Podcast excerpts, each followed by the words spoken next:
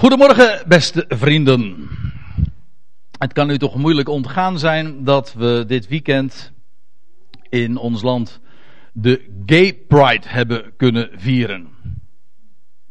Ik weet niet of u er geweest bent. Ik ben in elk geval blij dat u hier, nu hier bent. Er, waren maar heel weinig mensen. Las ik vanmorgen nog eventjes op een nieuwssite. Er waren maar 380.000 mensen dit keer toen dacht ik bij mezelf, ik hoop dat we vanmorgen ook met heel zo weinig mensen zijn. maar uh, helemaal geen klagen erover. Ja. en, ja, hier ziet u wat uh, impressiefoto's voor zover u dat allemaal nog niet hebt gezien. Ja, want u weet hè, er gaan heel veel mensen dan daar uh, langs de grachten staan en om met Joep van het Hek te zeggen, zwaaien allemaal naar homo's in een bootje. Hè? En dat is dan heel erg modern. Tenminste, die, reputatie heeft dan, hè, want om te laten zien, gay pride, dat betekent de trots dat we zo met homo's omgaan, want dat heet heel erg modern. Maar zo modern is het nou ook weer niet, want wat blijkt, is gewoon dat dit hele fenomeen uh, al zoveel duizenden jaren oud is. En je zou uh, eens kennis moeten nemen van, van de geschiedenis en bijvoorbeeld zien hoe het bijvoorbeeld ooit eh, in de nadagen van het Romeinse Rijk is gegaan. En dat heel vaak van met beschavingen. Hoe dan de, de vrije seks en daarmee ook de homoseksualiteit enorm opgang uh, gaat krijgen. Dat is helemaal niet iets van, jongen, kijk ons nou eens in 2010 modern zijn. Het is al zo oud als de weg naar Rome. Maar in ieder geval, men heeft dat allemaal kunnen vieren en er is uh, een heleboel om te doen geweest. Maar wat ik u eigenlijk vanmorgen wil vertellen is dat dat fenomeen, dat zei ik zojuist, helemaal niet modern is. Paulus heeft namelijk in zijn dagen al er het een en ander over gezegd. Een schitterend hoofdstuk vind, vind ik dat altijd in Romeinen 1 en ik wil u daar graag eens mee meenemen. Want we gaan het natuurlijk niet hebben over, oh, en zeker niet tobben over homofilie. Ik heb dat, onlangs heb ik daar nog weer een uitzending op de EO voor uh, zitten beluisteren. En daar werd me toch moeilijk gedaan. En ik begrijp eh, heel goed hoe mensen soms kunnen toppen met, met zulke dingen. Daar, gaat het niet om hoor. Maar dan wordt er zo moralistisch gedaan. En de EO heeft momenteel helemaal problemen daarmee. Want ze durven niet meer gewoon te zeggen dat homoseks tegennatuurlijk is. Want ja, dan, dan lig je eruit natuurlijk. Natuurlijk, ja. Maar Het gaat helemaal niet om moralisme, wat mag wel en wat mag niet en wat mag nog net wel en, en zulke dingen. En daar heeft Paulus het in Romeinen 1 ook helemaal niet over. Het gaat om het denken dat daarachter zit. En dat is wat Paulus in Romeinen 1 aan het licht brengt. En vandaar dus dat ik het uh, als thema heb gegeven, het goede bericht. Het gaat over inderdaad de gay pride. En dan niet als fenomeen wat dit weekend in Amsterdam gevierd wordt maar als algemeen verschijnsel waarbij men homoseks promoot. Maar het gaat om het denken dat daarachter schuil gaat. Dat is verwerpelijk, niet die homoseks aan zich. Dat is niet het punt. Dat is wat Paulus ook in Romeinen 1 laat zien. Maar wat hij vooral laat zien, en dat wil ik vanmorgen ook juist in het licht stellen. Hoe tegen die achtergrond juist en in zo'n wereld het goede bericht van God. En als ik zeg het goede bericht bedoel ik gewoon het evangelie. Maar dat betekent het goede bericht van God en van Hem die opgestaan is uit de doden. En zo nieuw leven verwekt is. Ik ga dat straks ook nog wat laten zien hoe, dat, hoe dit soort terminologie alles met dit fenomeen te maken heeft. Dus wacht nog even. Maar hoe God nieuw leven in deze schepping verwekt heeft, zodat deze schepping als een, als een moeder in blijde verwachting is, wachtend op de verlossing. Dat is allemaal hele dubbelzinnige taal die ik nu bezig, maar let maar op. We gaan eerst eens eventjes bij het begin beginnen. Nou ja, eh, niet bij Romeinen 1 vers 1, want dat zou echt te ver voeren. Maar ik, ik val binnen in vers 15. En die versen moet ik eerst eventjes, zei het wat vluchtig, moet u me niet kwalijk nemen. Moet ik wat uh, voor het voetlicht brengen. Paulus spreekt dus over, dat zegt hij aan, de, aan deze gemeenschap in, in Rome. Vandaar mijn bereidheid, hij had er al het een en ander over verteld, mijn bereidheid, mijn bereidheid om ook u te Rome het evangelie te brengen. En het evangelie, dat is het goede bericht. En ja, dat, dat laat hij in dit, deze brief zo schitterend, maar ook fundamenteel zien wat dat betekent. Hij zegt in Romeinen 3, vers 23, en dat is een prachtige samenvatting. Ik zou er nog meer kunnen geven hoor. Maar wat dacht u van deze? Daar staat dit. Want allen hebben gezondigd. Dat, was, eh, betekent heel het mensdom. Niemand gezonderd. En derven, en ze missen. Ze missen de heerlijkheid God. Eigenlijk staat er, ze komen tekort. En dan gaat het niet om of ze veel tekort komen of weinig tekort. Ze komen gewoon tekort. Ze missen, ze derven de heerlijkheid Gods. En, staat erbij, ze worden om niet gerechtvaardigd uit zijn genade door de verlossing in Christus Jezus.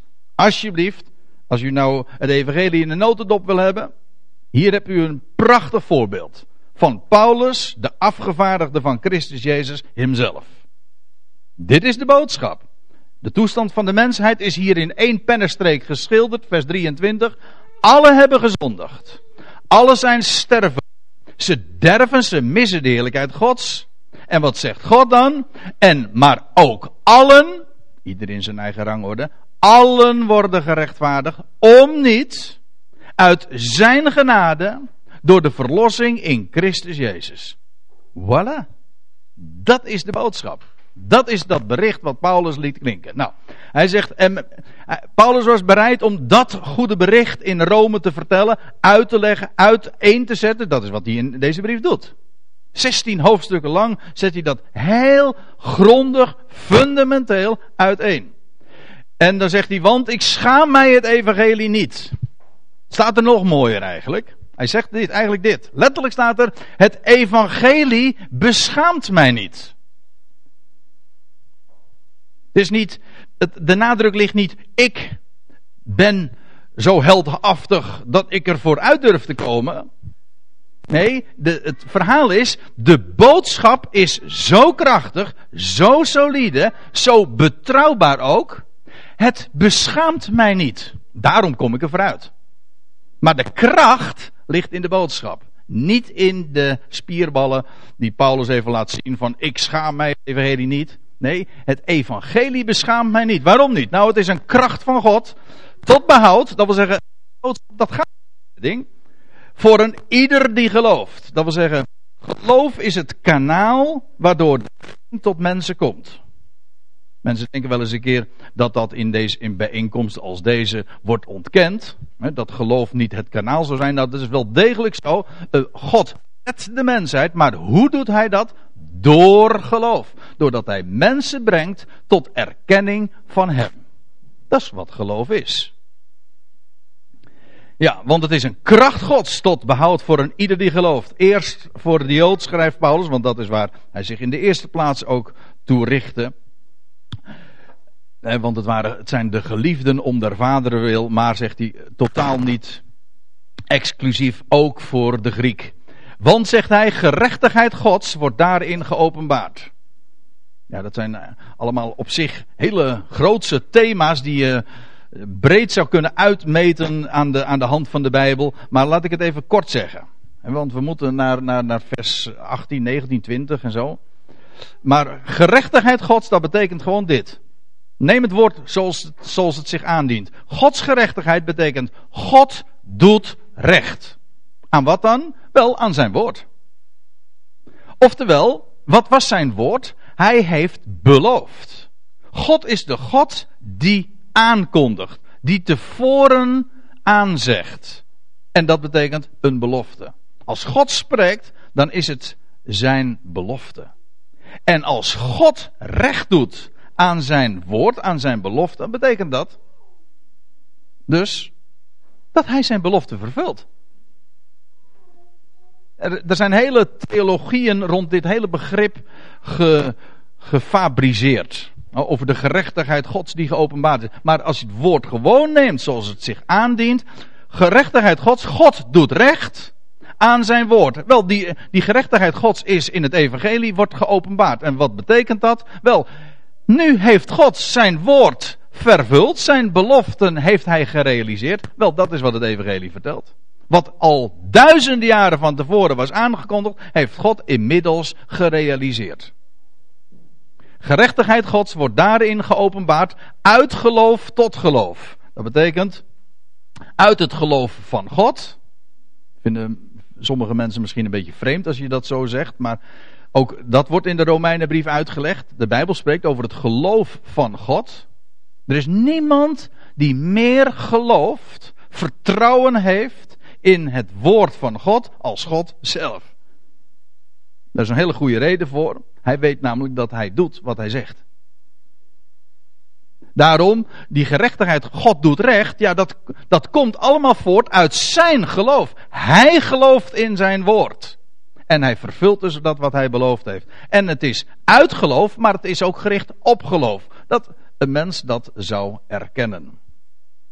En God geeft de ogen om te zien en hij geeft oren om te horen en hij opent het hart om te verstaan.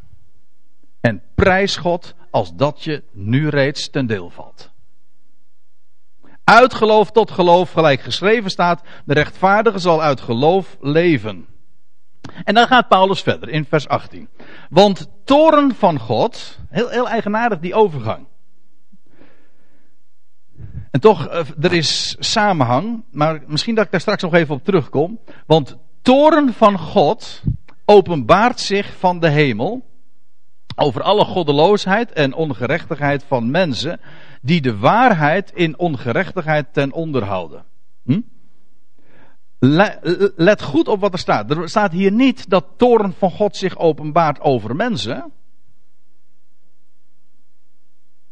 Nee, dat staat er niet. Dat gebeurt ook helemaal nu niet. Het staat hier in een openbaart zich, dat is, eh, dat is in de tegenwoordige tijd. Wordt, dat open, eh, wordt Gods toren vandaag geopenbaard over mensen? Nee, dat helemaal niet.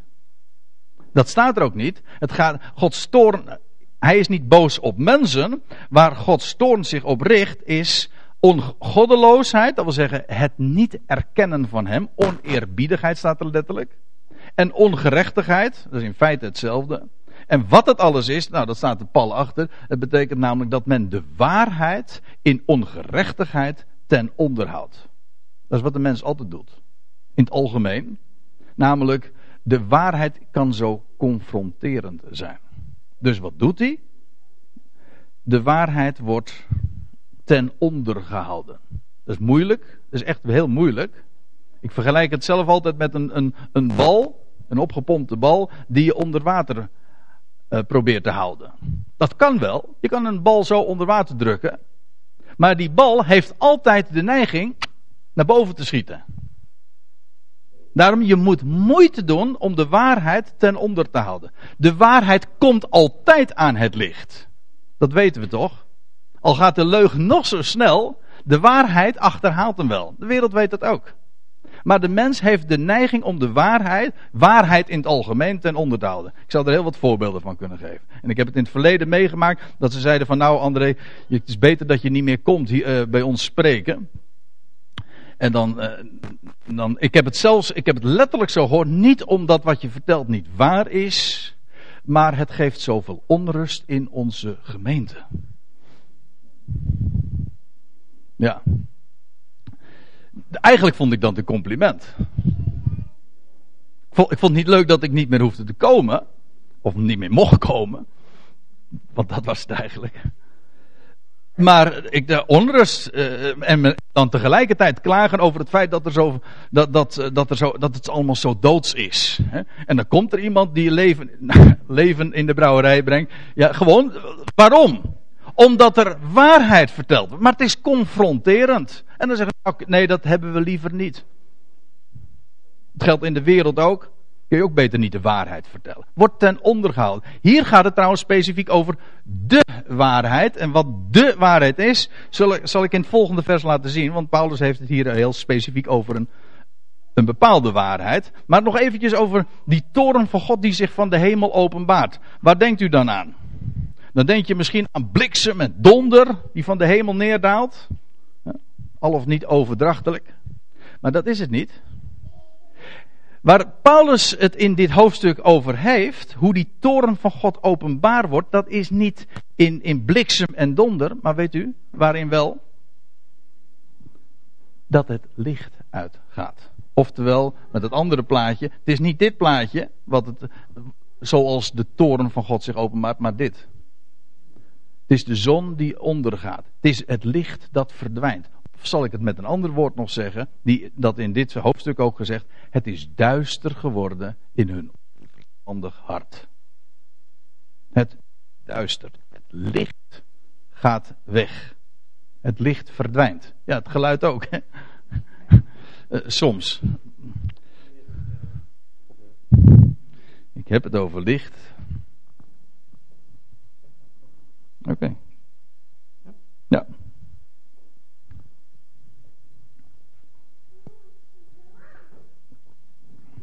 Met andere woorden, het komt er eigenlijk op neer, en dat zie je ook in dit hoofdstuk, iedere keer lees je ervan, en daarom heeft God hen overgegeven. Hij laat hen los. God laat de mensheid feitelijk de wrange vruchten plukken van goddeloosheid. God doet daar niks aan.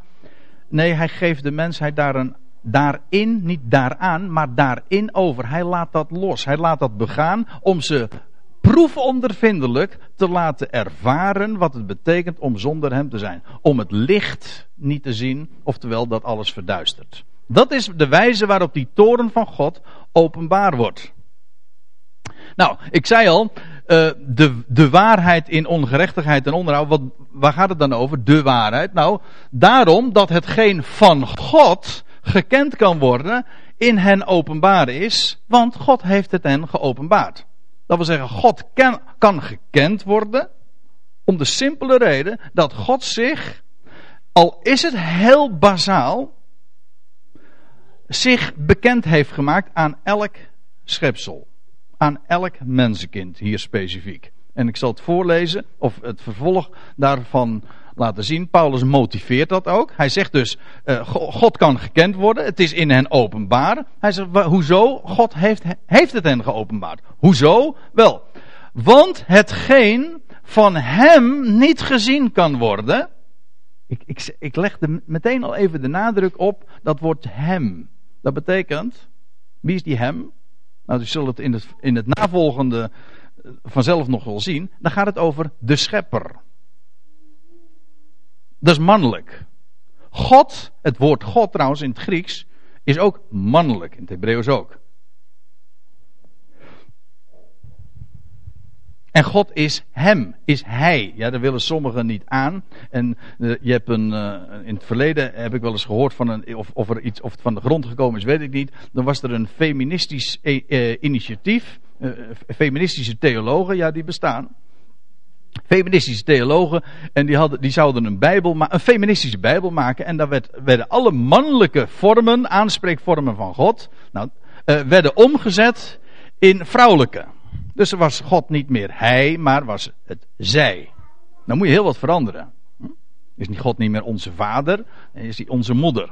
Anderen vonden dat, uh, die, die wilden het liever seksenneutraal ma maken en die, die maakten er het van. Nou, dan ben je helemaal in de aap gelogeerd en dan spreek je het aan. Heb je geen eens een iemand meer, maar het. Neutraal heet dat. Maar het is, het is zo essentieel in de Bijbel, ik zal het vanzelf ook laten zien. God is inderdaad Hij, de Schepper. De, als ik het trouwens zo zeg, hetgeen van Hem, namelijk God, de Schepper, uh, niet gezien kan worden, die hij is de schepper. Wie is dan de schepper? Uh, wat is. Nee, laat ik het anders vragen. Wie is dan zij? Dat is een inkoppertje. Als hij de, de schepper is. Als de man de schepper is. Wie is dan zij, de vrouw? De schepping. Dat is niet zo moeilijk. Trouwens, later in deze Romeinenbrief komt zoveel aan de orde. Maar in dezezelfde brief, eh, moet je nog wel weer zeven hoofdstukken verder lezen, eenmaal in hoofdstuk 8 aangekomen, legt Paulus dat ook uit. Dan zegt hij ook dat de schepping is als een, een, een barende vrouw, nee, een hoogzwangere vrouw. Een, een vrouw die in barensnood is, wachtend op de verlossing. De schepper is de man, inderdaad, en de schepping is vrouwelijk. Die vervult de rol van een vrouw, van een vrouw in blijde verwachting. Waarom? Omdat God nieuw leven belooft. Nieuw leven in die schepping heeft verwekt. Ik kom daar straks nog even op terug. Dit is zo ABC. Misschien hebt u er nooit echt goed over nagedacht waarom God Hij is. Maar, en sommige mensen zeggen, nou dat is niet belangrijk. Nou, het begint, het begint in Genesis 1 en het komt duizenden keren voor zo in de Bijbel. Tot openbaring 22 aan toe. God is Hij. En feitelijk is het zo dat het mannelijke een uitbeelding is van wie God is. Dat begrijpen we vandaag niet meer, totaal niet meer. En weet u wat het resultaat is? Gay pride. Dat is een gevolg. Dat is niet, dat, dat, dat, is, dat fenomeen op zich, dat is niet het, het boze, de afdwaling. Ik zal het straks ook nog laten zien. Nee, het gaat om dat denken wat daarachter schuil gaat. Goed, hetgeen van, laten we eventjes blijven bij vers 20. Het van hem niet gezien kan worden, dat is dus de schepper. Namelijk zijn eeuwige kracht en goddelijkheid, dat wordt niet gezien. Immers, Gods, uh, Gods kracht en zijn goddelijke attributen, dat wat eigen is aan de Godheid, dat hij alles weet, dat hij almachtig is, etc. Dat wordt niet gezien. Maar staat er, zegt uh, vervolgens, het wordt zedert de schepping der wereld, vanaf dat dus de wereld geschapen is, uit zijn werken. Ik, ik heb eventjes weer dat vet gedrukt en in allemaal kapitaalletters weergegeven, zodat u er even bij stilstaat. We hebben het inderdaad over hem. Het is allemaal mannelijk. Zijn werken worden met het verstand doorzien, staat erbij, zodat ze geen verontschuldiging hebben. Dat wil zeggen, schepping veronderstelt een schepper. Wie om zich heen kijkt, ziet de, de schoonheid en dat het een creatie is. Dat is niet het gevolg van een Big Bang. En sommige mensen denken dat als je dat maar in slow motion doet, dat het dan ineens evolutie is. Dat als je, er, als je dat uittrekt, een, een Big Bang, een enorme explosie uittrekt over miljarden jaren, dan krijg je. Ja, ik, ik, ik las een keer, een, ik heb dit plaatje erbij gezet, maar ik las een keertje van een schrijver die zei van: Ik hoef maar een kiwi open. Ik vond ik zo mooi? Hij zei: Ik hoef maar een kiwi open te snijden en ik weet dat hij er is. Dit is zo. Ja, alles wijst naar het centrum, dat is ook nog wel heel een mooie. En dat, dat, dat vol, het spreekt van nieuw leven, maar daar gaat het nou even niet om. Het gaat erom, die schepping, dat, dat veronderstelt een schepper. En je ziet, en je ziet de schoonheid, de intelligentie, je ziet in alles, in de kleinste details. Als je, een, als je een, of je nou een, een loop neemt en je, en je ziet een cel. En de, de organisatie daar, die, die dat veronderstelt, daar zit zoveel informatie in, zoveel intelligentie. Het idee alleen al dat dat het resultaat zou zijn van een ontploffing, zo lang geleden, is dwaas. Is gewoon dwaas. Ik zeg dat zonder enige gêne, maar dat is echt dwaas. Daarom staat hier ook, eh, dat wat van God niet gezien kan worden, dat is waar, God kan niet gezien worden, maar dat hij er moet zijn, dat er een schepper moet zijn, volgt domweg uit, domweg uit het gegeven dat er een schepping is. En alles wat daarachter schuil gaat. Het is mooi dat die kinderen ook zo meegenieten. Mm. Nou, het goede bericht komt nog. Maar goed. Over die, uh, over, over die, die schepper. Hè? Die wordt. Eh, daar hoeven we verder nu niet eh, bij stil te staan. Dat is ook niet het onderwerp, want we moeten natuurlijk wel doorgaan. Het gaat er even om. De schepper wordt domweg met het verstand. Ja, ik zeg het expres zo. Wordt domweg door, met het verstand doorzien. Daar heb je helemaal niet veel studie voor nodig. Ik denk wel eens een keertje op de universiteit leer je het juist af. Een mens, intuïtief weet je het. Dat er een schepper is. En dan ga je naar school en daar leer je het weer af. Dat geldt trouwens voor een heleboel dingen hoor. Wat dat betreft kan ja, ik weet niet of, dat, of dat uh, pedagogisch verantwoord is wat ik nu ga zeggen. Maar dan denk ik wel eens een keertje, zou je het beste inderdaad van school af kunnen houden.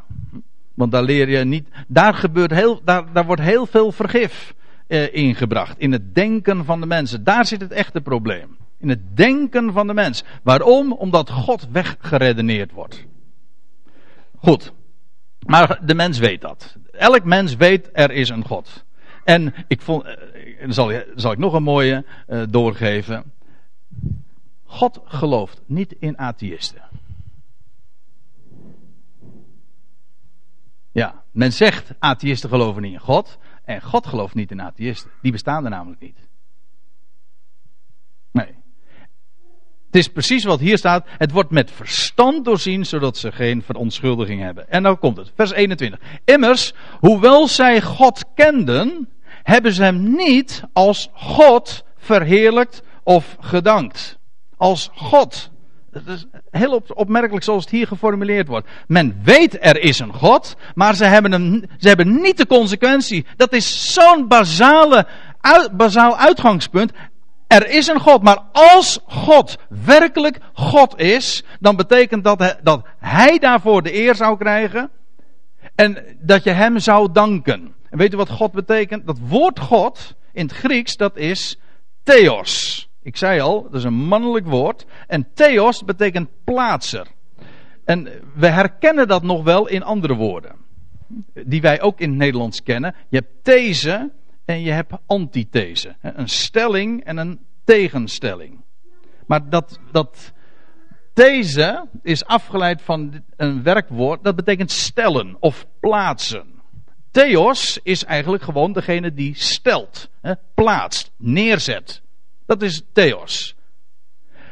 God is degene die alles een plaats geeft. Op zijn tijd, op zijn wijze. Dat is God. Het goede, het kwade, alles geeft hij een plaats. These en antithese. Mannelijk en vrouwelijk. Licht en duisternis. Hij is degene die alles een plek geeft. Dat is een enorme rust, als je dat kent. Als je weet dat er iemand is die alles een plek geeft. Dan hoef je in ieder geval zelf niet meer te toppen zeggen van, om het een plekje te geven. Dat, dat is toch wat mensen toch vaak doen als ze in de problemen geraken. Hè, en dan moeten ze leren het een plekje te geven. Of dat je op voorhand al weet dat er iemand is die het een plek geeft. Of wat zeg ik? Die het een plek al heeft gegeven. Nou, dat is God. Hè? Eigenlijk, uh, als, als dat hier zo in vers 21 uh, eh, wordt geformuleerd. Hoewel zij God kenden, ze weten dat Hij er is, hebben ze hem niet als God verheerlijk. Dat wil zeggen, degene die alles een plaats geeft. Of zal ik dan met, met nog andere woorden zeggen, uit de Romeinenbrief. Want uit Hem, Hem, hè, uit Hem en door Hem en tot Hem zijn alle dingen. Dat wil zeggen, het al. Hem zij de heerlijkheid tot in de Ionen. Amen, zegt Paulus. Dat is de waarheid. Uit hem komt het voort. Door hem wordt het gerealiseerd. En tot in hem zal het resulteren. Dat wil zeggen, hij is het begin, hij is het einde. En tussendoor, de hele geschiedenis die tussen uit en tot ligt, dat heeft hij in handen. Dat is God, de plaatser. Als je dat weet, geef je hem de eer. Dan gaat het in het leven ook maar om één ding. En al het andere doet niet wezenlijk te zijn. Er is één ding waar het om gaat. Dat is het beginsel van wijsheid. Namelijk hem te vrezen. Namelijk te erkennen dat hij God is en hem daarvoor de eer te geven. En dat betekent dus ook dat je hem kunt danken in alles. Want hoe moeilijk de dingen ook zijn en hoe uh, zeer wij ook vragen hebben over de gang van zaken, er is één iemand die het allemaal een plaats weet te geven. Dat is de God waar we het over hebben. Goed. Hoewel ze God kenden, hebben ze hem niet als God verheerlijkt of gedankt. En, maar weet, en weet wat het resultaat is? Staat de pal achter. Maar hun overleggingen, letterlijk staat er hun redeneringen, zijn op niets uitgelopen. En nou komt het waar ik zojuist al even naar verwees. En het is duister, het is donker geworden in hun onverstandig hart. Missen ze intelligentie? Uh, ja, in die zin, ze hebben een dom vooroordeel, namelijk dat ze rekenen niet met God. En dan betekent dat je, hoe intelligent je ook bent, al je denkinspanningen lopen op niks uit, omdat je uitgangspunt al niet klopte. Dus je begint al verkeerd en dan kan de rest allemaal perfect kloppend zijn, maar toch kom je volkomen in het duister uit. Het is, hun overleggingen zijn op niks uitgelopen, het uitgangspunt klopte niet. En het, maar het gevolg is niet alleen maar dat je redeneringen in het in het niets verdwijnen. Maar het is, wordt bovendien ook nog donker. In je hart. Je hebt geen licht. Je weet, je weet dan ook niet meer waar je vandaan komt. Je weet niet waar het naartoe gaat. Want dan dient allemaal tot niks. Het wordt donker en koud in je onverstandig hart. Ik, je, kan het ook positief formuleren trouwens. Want als je God wel als God erkent dan is je denken zuiver. Als Hij God is, dan kan het met je denken per definitie uh, niet uh, verkeerd aflopen. Dan gaat je denken altijd via de correcte lijn, want er is een God. En het is licht in je hart dat verstandig is. Beginsel van wijsheid, dat is de vrezen van, heer, van de Heer, van, van God. Goed.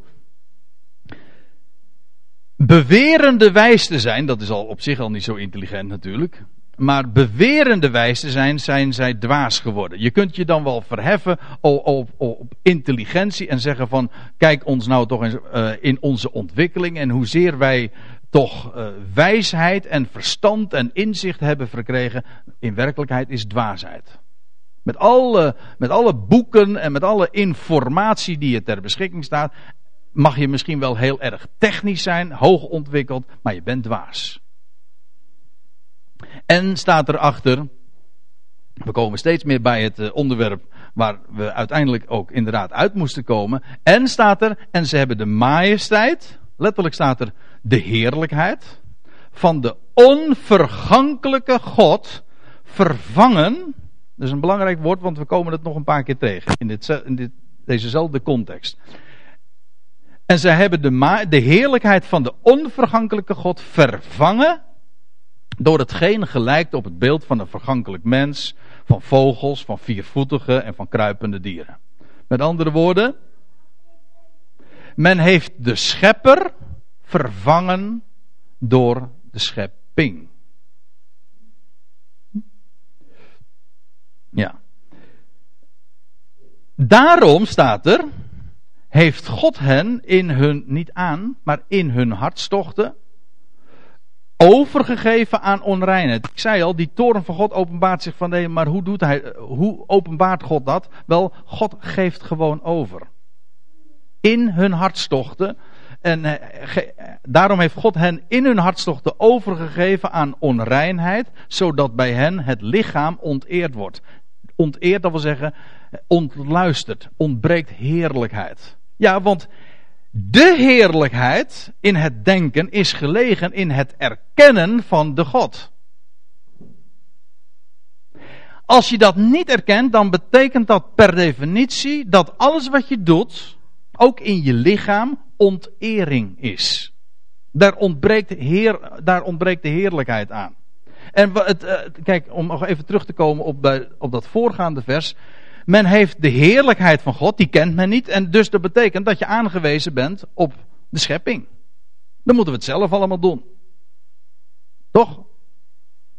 En dat is waar men dan vervolgens zich op focust. Ik las een, uh, ja, ik, ik, ik, liet het nog eventjes zien in, het beginplaatje. Ik, ik wilde nog een opmerking erover maken, maar het is me ontgaan. Maar ik wil het bij deze nog wel even doen. Er was gisteren in die homo, uh, in die gay uh, parade, die botentocht, was er ook een, een, een, een boot Dat las ik. Een Joodse boot. Van Joodse homo's. Allemaal met roze keppeltjes en zo.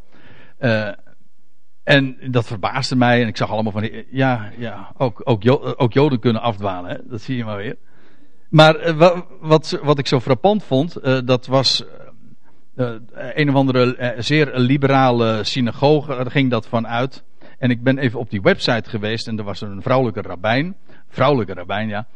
En uh, die schreef over, ja, wat, die schreef het een en ander over, over de Bijbelse dingen. En zegt van ja, die begon over de uittocht en de bevrijding. En nou, zij bedoelde de bevrijding van de homo's. En en, en, en zegt van ja, wat, want wat we van Mosje hebben, Mozes hebben geleerd. En ze haalden nog zo een paar van die Bijbelse dingen aan. We moeten zelf de draad oppakken. We moeten zelf daden gaan stellen. En uh, een mens kan het verschil gaan maken. Eén mens kan het verschil maken. En dat betekent dat we, dat wij deze wereld beter moeten maken. Het was allemaal wij. Hè. Zij las de Bijbel zo als een boodschap van wij moeten het heft in handen nemen. Het is compleet complete dwaasheid, want het staat namelijk haaks op alles wat er in de Bijbel staat. Dan ben je, kijk, als je de schepper wegredeneert, dan ben je dus aangewezen op de schepping. Moet je je daarop blind staren. Maar die schepping is dan ook niet echt meer een schepping. Dat is precies dan ook het resultaat. Als er geen God is, dan betekent dat dus alles ontstaan is ja, uit het niets. En dan wordt het donker in je onverstandig hart. Goed. Met al, maar het heeft nog veel meer gevolgen. Het is, een mens doet dat nooit ongestraft. Het, het miskennen van God, want dat is namelijk de waarheid die ertoe doet. Er is één God. Joodse mevrouw die had het ook moeten weten. Er is één God. Het Shema. Dagelijks is het op de lippen van, van elke gelovige Jood. Hoor Israël, de Heere onze God is één. Er is één God. Eén die alles een plaats geeft. Maar als je dat niet weet, ja, een van de resultaten is dat een mens dan aan zichzelf overgeleverd is, maar ook wat hier staat, ja, dat een mens overgeleverd is eh, en zijn, eh, zijn eigen lichaam uiteindelijk ook onteert. De heerlijkheid ontbreekt. Zij immers hadden de waarheid van God vervangen door de leugen. De waarheid van de schepper heeft men vervangen door de leugen van de schepping. De schepper redeneert men weg en men houdt over de schepping. Ja, weet je wat je dan krijgt? Dan krijg je dit. Wilt u nog een keer zien? Oké. Okay. De man Nee, laat ik het anders zeggen. Laat ik nog even bij de fundamentele waarheid blijven. Hè. De schepper, hij, de plaatser, de vader van deze wereld, die wordt vervangen, redeneert men weg.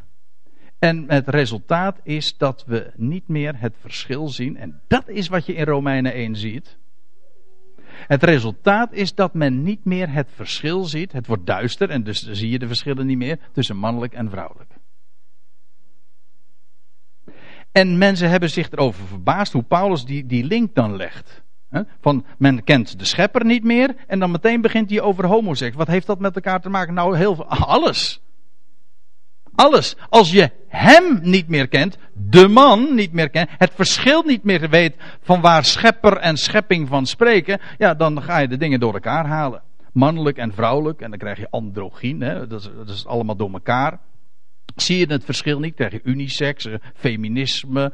Het, uiteindelijk zijn al die filosofieën, ik noemde net evolutie, maar feminisme en het geldt trouwens van nog veel meer denkstromingen. Het is allemaal, het zijn loten van de een en dezelfde stam. Het komt namelijk voort uit het denken waarbij de schepper is weggeredeneerd. Ja. En het schepsel heeft men vereerd en gediend naast de schepper. Er staat in onze vertaling boven, maar er staat letterlijk naast de schepper om eh, de schepper die te prijzen is tot in de Ionen. Want dat is wat er letterlijk staat. Niet tot in, eh, in eeuwigheid, maar tot in de Ionen. Amen, schrijft Paulus.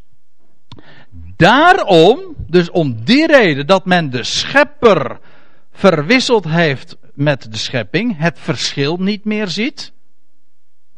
Daarom heeft God hen overgegeven aan schandelijke lusten, want meer hadden ze niet. Want hun vrouwen, staat er letterlijk, de, hun vrouwelijken hebben de natuurlijke omgang vervangen, hier weer vervangen, door de tegennatuurlijke. Het gaat hier over mannelijk, vrouwelijk. En uh, dit, uh, dit symbooltje zou voor de elektriciens onder u veelzeggend genoeg moeten zijn. Hè? Hoe de dingen in elkaar passen, mannelijk en vrouwelijk. Dat is natuurlijk. Hm? En het is tegen natuurlijk. En ik, ik, vond het wel grappig. Was uh, van de week in de aanloop voor die Gay Pride. Uh, was er, had men uh, Pinkwings uit de Artis gehaald. La, las ik op een van de, van de nieuwsites. En. en, want ja, die Pinkwings, dat waren ook dat waren zogenaamde homo-Pinkwings. Ja, waar hebben we het over? En dan zegt men van ja, want in de homoseksualiteit is heel natuurlijk, want het komt in de natuur ook voor. Hè? Dat is zo hoor. Weet u wanneer? Bij gebrek aan beter. Dat is echt waar. Elk homoseksueel gedrag. Elke, uh, ga maar eens een keer op de apenrots kijken. En, en wat voor uh, rare dingen je allemaal ziet. Hè, wat die apen doen. Maar het is altijd bij gebrek aan. Je zult nooit meemaken dat een mannetje. Dat een mannetje stier, moet je mij horen. Uh, dat een stier niet ehm, de koe op wil of zo. Omdat hij de voorkeur zou geven aan een andere stier. Hm? Nee, het is, het is echt belachelijk. Dat bestaat namelijk in de natuur. Het is ook niet. het is niet de natuur waar dat uit voortkomt. Paulus zegt het is inderdaad tegennatuurlijk. En uh, wat, wat, hier wordt eerst gesproken over, over de vrouwen. Die hebben de natuurlijke omgang vervangen door de tegennatuurlijke. Het eerste is, men heeft de man weggeredeneerd. Maar ja, de man met allemaal hoofdletters. Maar met als gevolg ook, in de seksualiteit wordt dat uitdrukking gegeven. Nou, evenzo staat er in vers 27, hebben de mannen, letterlijk staat er trouwens de mannelijken, de, man, ja, de mannelijken. Uh, maar we, ja, zitten de, de, kinderen in de zaal? Ja, er zitten kinderen in de zaal, maar moet, moet de hoge woord moeten dan toch maar eens een keertje uit. Maar het Griekse woord voor mannelijk, dat is arzen. Dat komt van een werkwoord, airo, en dat betekent omhoog komen. Het is hetzelfde als het Griekse woord erectie. Dat betekent, maar weet u wat dat betekent? Dat zeg ik er ex, expres even bij, omdat het direct een seksuele, uh, uh, uh, hoe zeg je dat? Een seksuele associatie uiteraard in ons denken oproept. Maar het betekent opstanding. En dan weet je meteen ook waar het van spreekt. Het spreekt van de mannelijkheid. Ja, zulke dingen mag je misschien niet zeggen in, in een samenkomst als deze. En mensen zeggen van, want ja, men heeft dat allemaal taboe verklaard. Men weet ook niet meer waar deze dingen van spreken. En juist omdat men niet meer weet waar mannelijk en vrouwelijk van spreekt. En waar mannelijkheid van spreekt. In het Hebreeuws is het trouwens mannelijk. Betekent, uh, is sagar, maar dat heeft ja, herinnering. Maar het is ook een, ja, het is, maar het is ook een monument. Een herinneringsteken. De mannelijkheid eh, voor een Jood, dat is sowieso al een monument hoor. Ja, het is eh, waar de besnijdenis ook aan plaats uh, aan vindt, zodat dat voortdurend herinnert aan. En dat wordt soms wel eens een keertje heel, niet al te eufemistisch gezegd, eventjes tussendoor. Maar je hebt bijvoorbeeld als u een oude statenvertaling hebt, dan zie je, dan komt dat nog uit de verf. Maar het, het komt eh, een aantal keren bijvoorbeeld voor in het Oude Testament dat er staat van uh, en uh, de mannen onder hen, of al wat mannelijk was, werd uitgeroeid of zo staat er dan. Maar letterlijk staat er in, in een aantal van die gevallen, niet al wat mannelijk is. Als u een oude statenvertaling hebt, dan kun je dat nog lezen. Dan staat er al wat tegen de wand piest. Dat is namelijk wat er letterlijk staat. Dat heeft men eh, allemaal wat schoongemaakt, of in ieder geval wat netter gemaakt. En daar hebben we van gemaakt van al wat mannelijk is. Dat klopt wel natuurlijk, maar dat, dat staat er gewoon anders. Nou, het woord mannelijk heeft te maken inderdaad met opstanding. Het heeft te maken met het creëren van nieuw leven. Want dat is wat het is. Trouwens, als we het er toch over hebben, later in Romeinen 4 gaat Paulus dat ook uitleggen. Dan, dan, dan gaat het over Abraham. die zag dat zijn lichaam verstorven was. Maar gewoon, hij was impotent. Hij was 100 jaar, was impotent. Ja. Maar Abraham geloofde in de God die de doden levend maakt. En hij heeft inderdaad aan zijn verstorven lichaam de opstanding aan den lijve ervaren. En, en zo heeft God zijn belofte, namelijk van nieuw leven, uit de dood gerealiseerd. Ja, dat hoor je niet zoveel, daarom vertel ik het u ook. Maar dat is waar mannelijk en vrouwelijk van spreekt. In wezen, in de seksualiteit, mannelijk, vrouwelijk en de wijze waarop nieuw leven tot stand gebracht wordt, daarin zie je het hele heilsplan en de waarheid van, van het goede bericht tot uitdrukking komen. Schitterend. Als je het niet meer ziet, ja, dan ben je dus in wezen overgeleverd, ja, aan de Filistijnen, maar ik wou het anders zeggen. Dan ben je overgeleverd gewoon aan het schepsel zelf. En dan wordt alles plat. En dan, dan ontbreekt de glorie. Vandaar ook dat Paulus zegt: wordt hun lichaam onteerd. Dat wil zeggen, heeft de, de, de seksualiteit. Uh, mist de luister, dat wat het uitbeeldt, het, het goddelijke. Dat wist men vroeger nog hoor. Vroeger wist men nog beter dan vandaag dat seksualiteit het goddelijke tot uitdrukking brengt. Weet u waarom? Het is, ook dat is allemaal wat weggemoffeld in de vertaling. Weet u waarom bijvoorbeeld in het Oude Testament dan gezegd wordt, als dan Israël eh, eh, kwam eh, op een plaats en dan moest men al die heidense, al die afgodische plaatsen moest men afbreken. En dan lees je ook dat de gewijde palen moesten worden omgehakt. Maar wat, wat, ja, wat zouden die gewijde palen geweest zijn? Dat waren gewoon vallen symbolen omdat men in het heidendom in ieder geval nog wel wist waar, dat het sprak van het goddelijke. Alleen, alleen zij hadden ook de kennis van de schepper gereduceerd tot de schepping. De schepper vervangen door de schepping, ja. En dat maakt het allemaal heidens. Maar goed, uh, laten we even teruggaan naar Romeinen 1. Uh, uh, het, het, ging dus over de vrouwen die de man hadden opgegeven. En dan staat er uh, vervolgens even, eveneens hebben de mannen, letterlijk de mannelijken, uh, de natuurlijke omgang met de vrouw opgegeven. Letterlijk staat er trouwens het natuurlijk gebruik van het vrouwelijke verlaten. Zo staat het letterlijk. Het natuurlijk gebruik van het, de vrouwelijkheid hebben ze verlaten. Denk daar maar eens over na.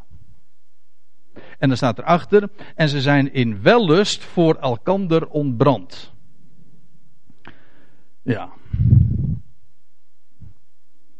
Ja, ik wilde. Ik zit even te aarzelen, want ik zeg nou uh, toch al van, zulke dingen. Nou goed, ik kan nou in, in de ogen van sommigen, misschien die dit ook via internet nog weer beluisteren of bekijken, toch al geen goed meer doen. Dus nou moet het hoge woord er ook maar weer uit. Uh, nee, ik moest aan een andere tekst denken wat je leest, wat Jeremia, die nam ook geen blad voor de mond. En die had er nou, want ik lees dat hier zo, hè, in wellust voor elkander ontbrand. Weet u wat Jeremia 5 zegt? Als geile hengsten. Ja, dat is ook niet erg eufemistisch gezegd, maar zo, zo formuleert hij dat. Ja, ze zijn in wellust voor elkander ontbrand als mannen met mannen uh, schandelijkheid bedrijvende. Ja, maar hoezo? Dat mannen met mannen, weet je wat er letterlijk staat? Het staat er nog veel plastischer, ja. Er staat mannelijken in mannelijken. Ja. Moet ik het toelichten? Is niet nodig, hè? Nee. Mannelijken in mannelijken schandelijkheid bedrijvende. En daardoor het welverdiende. Letterlijk staat trouwens het, het verplichte, dat wat moet. Uh, loon of compensatie voor hun afdwaling in zichzelf ontvangende. En let op wat hier staat. Niet die homoseks die zojuist in de voorgaande versen was besproken, is de afdwaling. Nee, dat is het loon, het, het resultaat, het gevolg van hun afdwaling. God doet daar ook niks tegen. Dus, uh, je hebt natuurlijk allerlei van die, van die uh, groeperingen. Uh, in het algemeen religieus, maar ook in de christelijke wereld bestaan ze. Die denken dat ze tegen al die seksuele uitwassen wat moeten gaan doen en politieke actie gaan ondernemen. Want ja, daar moet wat tegen gedaan worden. Nou, God doet er niks tegen. Sterker nog, hij geeft ze eraan over. Ja, oké. Jullie, uh, jullie uh, kennen mij niet meer, de man. Jullie erkennen hem niet meer. Dan mag je gaan ondervinden wat het betekent. En de, en de wrange vruchten daarvan plukken. Opdat je juist daardoor trouwens wijs zou worden. Want God heeft met alles een doel, ook daarmee. Maar ziet u dat hier ook? En daardoor, of letterlijk staat er, en daarin juist dat, dat, dat loon voor hun afdwaling in zichzelf ontvangende. Wat is dat loon? Nou, dat is die, dat, dat is die, uh, die homoseks die we beschreven was. Dat is het loon, dat is het gevolg. Dat is wat het oplevert. Maar wat was dan de afdwaling? De afdwaling was dat ze hem niet meer kenden en erkenden. Als God verheerlijkte en dankte. Dat was de afdwaling. Homoseks was slechts het resultaat daarvan. En Paulus brengt daarom dit als eerste sprake. Feitelijk is dat hele fenomeen van gay pride en homoseks, dat is een uitbeelding van wat er nu precies mis is gegaan. Namelijk dat men de man, de schepper, heeft weggeredeneerd. Dat is karakteristiek van de heidense wereld. Men heeft de schepper weggeredeneerd en daardoor zien we niet meer wat mannelijk en vrouwelijk inhoudt. En daar zij het, daar zij het verwerpelijk achter, hier wordt het direct ook onderstreept, daar zij het verwerpelijk achter God te erkennen, heeft God hen overgegeven aan een verwerpelijk denken om, met als gevolg om te doen wat niet betaamt. Maar het probleem zit hem in het denken. Niet in de amusement of in alles wat, wat, er om, wat het gevolg daarvan is. Het probleem is het denken, dat wil zeggen hier, binnen, het hart, wat er binnen zit, wat hier omgaat. Wel, als God daar niet de plaats heeft, wel, dan is het gevolg, dan, ben je dus bezig met verwerpelijk denken, met alle gevolgen van dien. Dan wordt het donker in je onverstandig hart. En hoe duister kan het worden? Maar laten we wel wezen, dat geldt voor ons ook. Dat geldt, voor ons allemaal. Het gaat in het leven om het kennen van Hem en Hem de plaats te geven. En maar weet u, Waar het Paulus om te doen was, dat is het laatste wat ik erover wil zeggen. Wat, waar het Paulus om te doen was, is niet om te gaan vertellen tegen mensen hoe verkeerd ze bezig waren. Ook niet om aan homo's uh, uh, de vats, om in een wereld van, van, van waar homoseks ook in die dagen trouwens hoogtij vierde en gepromoot werd. Om daar de, de vermanende vinger op te steken van hoe fout het allemaal was. Nee, het ging hem om het goede bericht door te geven. Van de God die houdt van alle mensen. Wie je ook bent, want allen hebben gezondigd. En ze derven allemaal de heerlijkheid Gods. En ik zeg het maar een liedje, met een liedje na van, dat, ja, dat liedje dat heet trouwens, ik heb een goed bericht. Dat is destijds geschreven door het BBC-combo. En uh, dat, dat, de titel daarvan was: eh, Ik heb een bericht, ik heb een goed bericht. En dan ging het voor ladies en voor hoeren, voor vissers en voor boeren, voor laffen en voor stoeren maar speciaal voor jou. Ja, dat is dat evangelie, dat goede bericht. Het maakt helemaal geen verschil. Het maakt helemaal niet uit wie je bent, wat je verleden is. We hebben een goed bericht. We spreken van Hem. Hem. Die alles op zijn plek zet. Die nieuw leven heeft gerealiseerd in de opstanding van Jezus Christus. Waardoor deze wereld in blijde verwachting is. Deze hele schepping. Al weten ze het niet, daarom vertellen we ze het ook. En vertellen van de, de blijde verwachting. En we vertellen van, dat, van de verlossing die aanstaande is. Kijk, daar spreekt mannelijk en vrouwelijk van. Dus ik kan het niet nalaten om die dingen daarom ook, ook te zeggen. Om dat in het licht te stellen. Niet negatief, maar positief. Waarom het inderdaad een goed bericht is. Wat we voor iedereen hebben. Goed, ik stel voor dat we een lied gaan zingen.